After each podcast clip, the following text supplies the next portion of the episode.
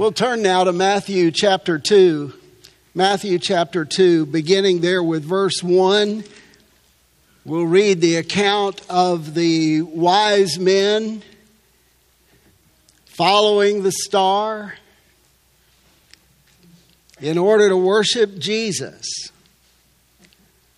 It's one of my favorite uh, birth narrative accounts of the Lord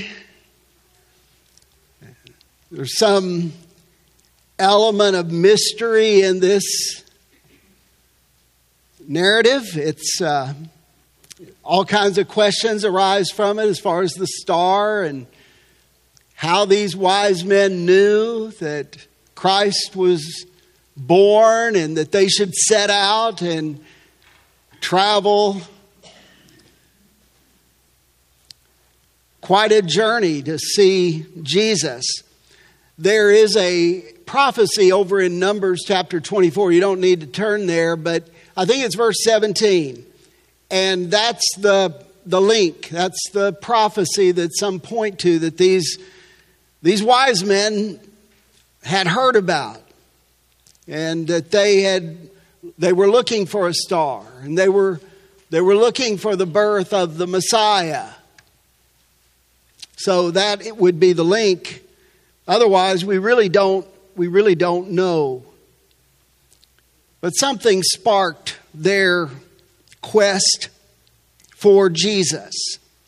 We'll read the text and uh, make a couple of comments about the text. Now, after Jesus was born in Bethlehem of Judea in the days of Herod the king, Magi from the east arrived in Jerusalem, saying, Where is he who has been born king of the Jews? For we saw his star in the east and have come to worship him. When Herod the king heard this, he was troubled, and all Jerusalem with him. Gathering together all the chief priests and scribes of the people, he inquired of them where the Messiah was to be born. They said to him, In Bethlehem of Judea, for this is what has been written by the prophet, and you, Bethlehem, land of Judah, are by no means least among the leaders of Judah. For out of you shall come forth a ruler who will shepherd my people Israel. Then Herod secretly called the Magi and determined from them the exact time the star appeared. And he sent them to Bethlehem and said, Go and search carefully for the child, and when you have found him, report to me, so that I too may come and worship him. After hearing the king, they went their way, and the star, which they had seen in the east, went on before them until it came and stood over the place where the child was. When they saw the star, they rejoiced exceedingly with great joy. After coming into the house, they saw the child with Mary, his mother, and they fell to the ground and worshiped him. Then, opening their treasures, they presented to him gifts of gold, frankincense, and myrrh. And having been warned by God in a dream not to return to Herod, the Magi left for their own country by another way. The word of the Lord. Father in heaven, give us uh, attentive minds and receptive hearts. Lord, to hear your word and and to receive uh, application from it, uh, that we would know you better, worship you in a deeper way, and serve you uh, with uh, greater uh, fervency. Uh, your blessing, Lord, on all who are here tonight. And we do pray for those who would like to be here but could not be here for whatever reason, whether it's sickness or grief or something else, Lord. We, we do pray your comfort on all. And those who are here tonight may be struggling with issues of life. And we all know that this time of year is not always the easiest for us. We celebrate, and, and we should. But Lord, uh, there are also some hard parts to this. So uh, help us. Help us to uh, toward a, a greater vision of you and the hope that we have in you, the salvation that is ours through Jesus. We pray these things in His name. Amen and amen. What does wisdom look like? What does wisdom look like? Well, I can't read this story without uh, thinking about years ago. My family were uh, they were attending the uh, Beaver Ridge United Methodist Church there in West Knoxville. And I was probably third grader, and it's Christmas time. And you know they always want to do a, a thing for the for the kids. Kids have a presentation. We're going to sing some songs. So I was not normally the one wanting to be first in line. Hey, let me be in this program. I was not the one looking forward to the program, but my mom would give me a nudge. Nobody here probably knows what that's like, but my mom would nudge me. Billy, you need to, why don't you just avail yourself? Why don't you just participate? So I acquiesced and I agreed that I would I would be whatever part I could be in this Christmas program down there at the Methodist Church. Well, I was going to be one, they chose me to be one of the three wise men. Well, it was fine and dandy until the night of the Christmas program. I guess it would have been about this time. Well, one wise man showed up. I kept looking for the other two wise men my, my team that were going to sing the song with me together. And they never showed. So that night, I sang We One King, I guess. So it's uh, a little bittersweet for me in that way. We don't know exactly how many wise men. We think because there were three gifts, there are three wise men, but there could have been multiple gifts of the same thing. There could have been multiple gold gifts and so on and so forth. Well, I question, looking back on that experience, the wisdom, my, the wisdom that I had in being, you know, volunteering to be a part of that uh, fiasco as it turned out to be. For me, I was not a soloist type of person. But I was left that night all alone. So, what does wisdom look like? These wise men exercise wisdom, but it wasn't just what was in their brain, it's what they did with what they knew.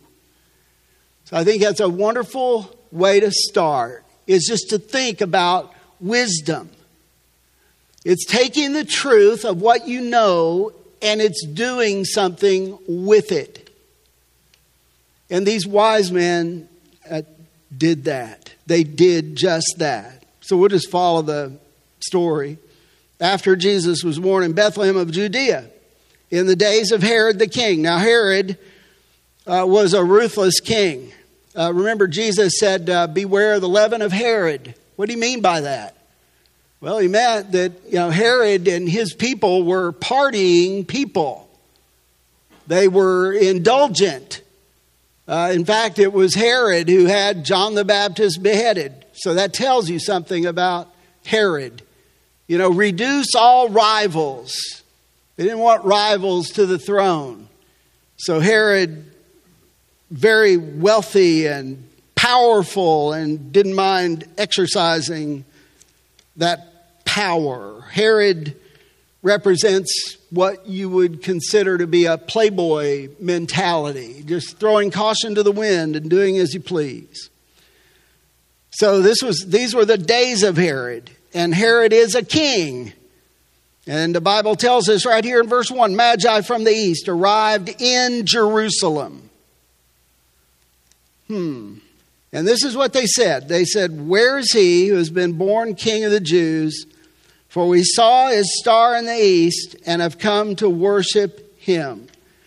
Now, we think these wise men have seen or have heard the prophecy uh, concerning the Messiah, but they didn't just hear it, they're doing something about it. They are traveling, and they've traveled, we think, a long distance.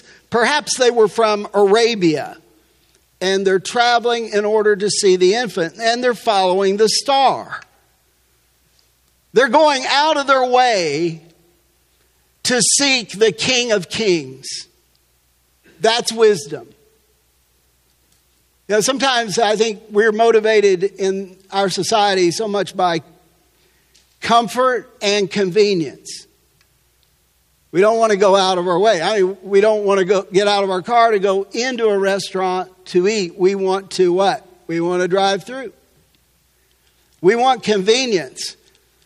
Well, when you bring that mentality to Jesus and the Bible, it doesn't work that well. In fact, it doesn't work at all. Because the Lord calls forth from us all. Not half, not part, but all. We're not to do or to be motivated always by convenience. What works for us? How can I fit you, O oh Lord, into my schedule? No, that doesn't work. The Lord wants us. He wants us with our whole heart. He wants us with full devotion. He wants us looking toward Him and the willingness on our part to go out of our way to worship Him. These magi did just that. Not only did they travel a great distance, but they're following a star and and it's interesting here they they don't go exactly right where Jesus is born at the beginning. They arrive in Jerusalem. Well, Jesus is born in Bethlehem. So they had partial information, they don't have the full plan.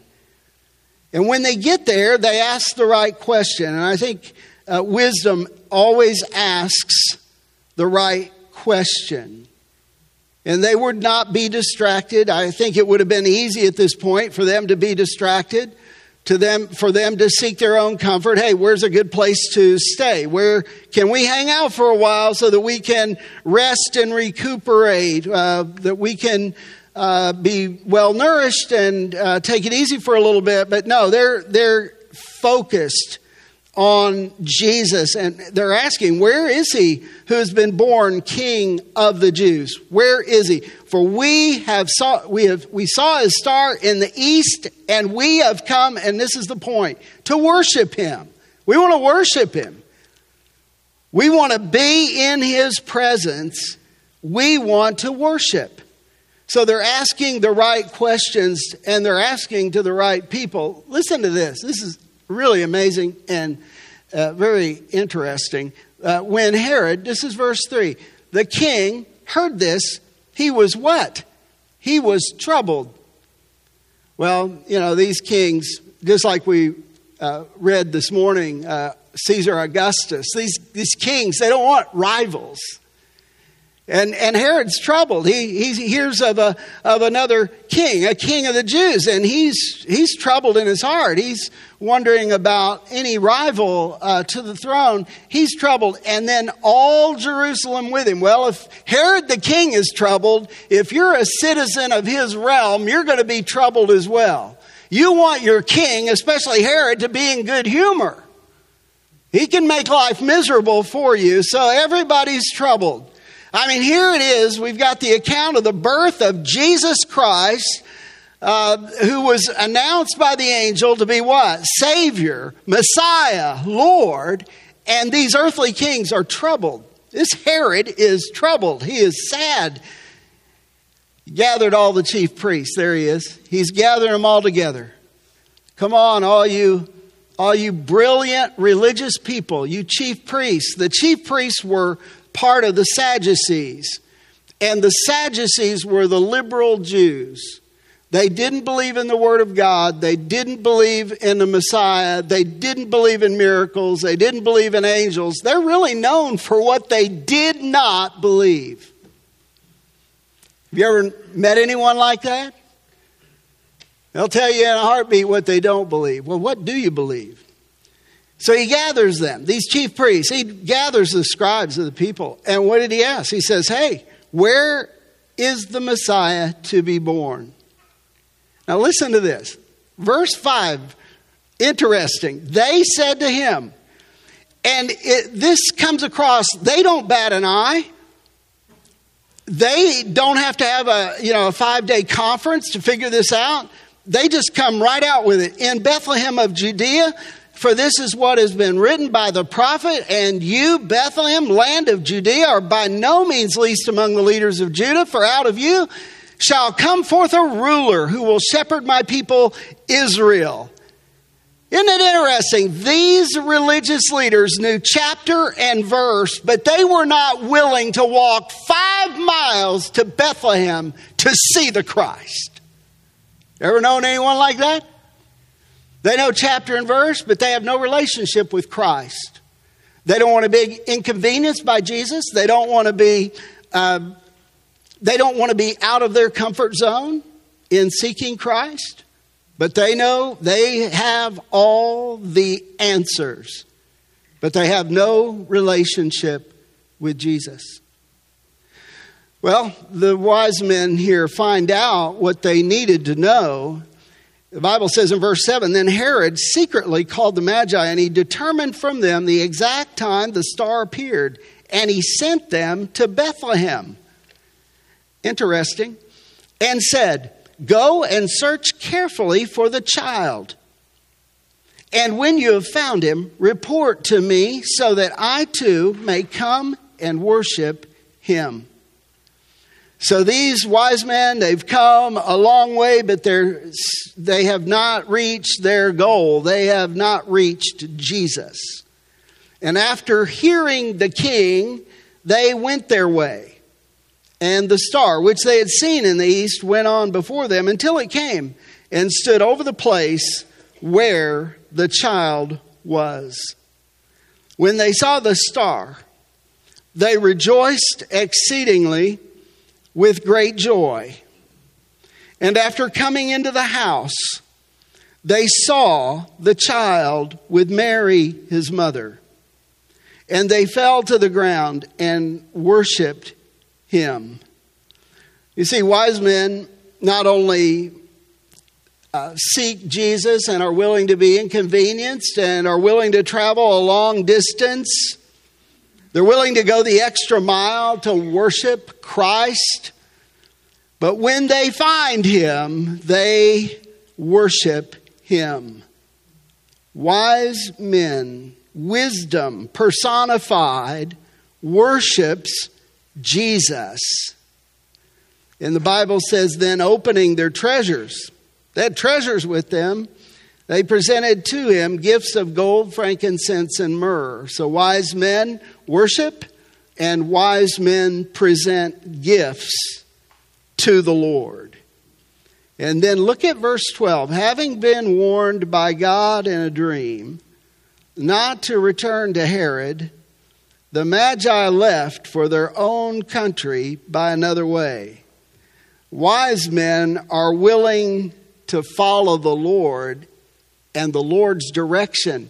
You know, it had been very easy for them to go back. The king had commanded them to come back and to tell them when, where the Christ was. Where was he? Well, you go find him, and then when you find him, you come back and you tell me where he is so that I can come and worship him. That was Herod's, uh, that was his instruction to these wise men.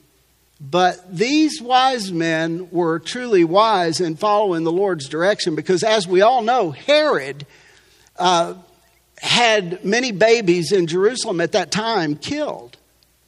That's what comes next. You can read this from verse 13, uh, particularly verses 16 and following, where baby boys were put to death by Herod. So the wise men were wise in that they followed the Lord's instruction. It would have been easy for them to go back to the king and to talk about where the child was, but the Lord said, Nope, don't do that. Leave another way. Go, go back home a different way and avoid this uh, massacre by Herod. And we know that the Lord Jesus was taken to Egypt by his mother and his earthly father. So how do we how do we seek the Lord? How do we how's this translate for us? Well, I think there's there's three or four things. Uh, we have to understand first, we don't seek Him unless we have information from heaven. Uh, these guys, uh, they have a prophecy, perhaps. They have a star, a sign, and that prompts them to seek the Lord. I think there's verses in the Bible that say, No man seeks God. I mean, we just don't wake up in the morning and seek the Lord. We have information. We have information about the Lord. We see it in general revelation, in the creation. And then we have a Bible that talks about specific revelation concerning Jesus, who he is, what he came to do, that he came to save us from our sins. So this is important. The Lord moves first. The Lord gives us revelation, and then we respond to that revelation. And we should respond to that. We should seek the Lord in this. How do we seek the Lord? We open our Bibles. That's how we seek Him. We want to know more about the ways of God. Well, we open the Word of God and we study God's Word. That's one way. Another way is, is to pray. We study and pray. We want to become knowledgeable of God. We put the Scriptures before us. We want to know the Scriptures. Uh, we want to grow in our knowledge of God. We want to grow in our knowledge of the Scriptures. So we seek Him in this way. Uh, um, added to that, we want to be in fellowship with those who believe that the Bible is the Word of God, who believe that Jesus is worth seeking in order to worship in order to present Him gifts, our lives, back to Him and the blessings that He grants us. So we want to be joined to people like that for encouragement. And then not only for encouragement, but to encourage others in seeking God. Seek Him. And then I was thinking about this. There, there have been I think the, the Bible, without a doubt, has been the main influence in my life. I remember uh, reading the Word from an early age.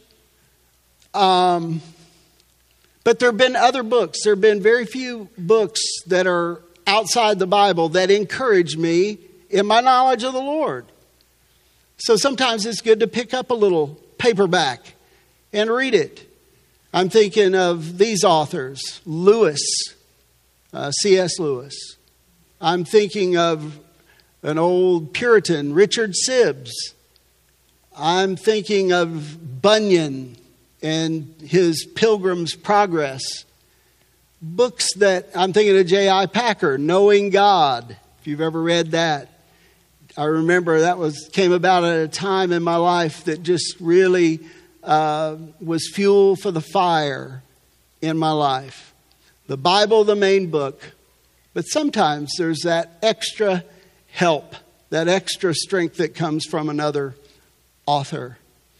Um, I trust that you and I will exercise wisdom in our lives as we continue to seek the Lord I want you to know He has more for you. He's not done with you, He's not through with any of us. We're still alive here. We have breath in us. Let's seek Him with a whole heart. Let's, um, let's learn until those days are over. And let's worship the Lord, presenting Him gifts.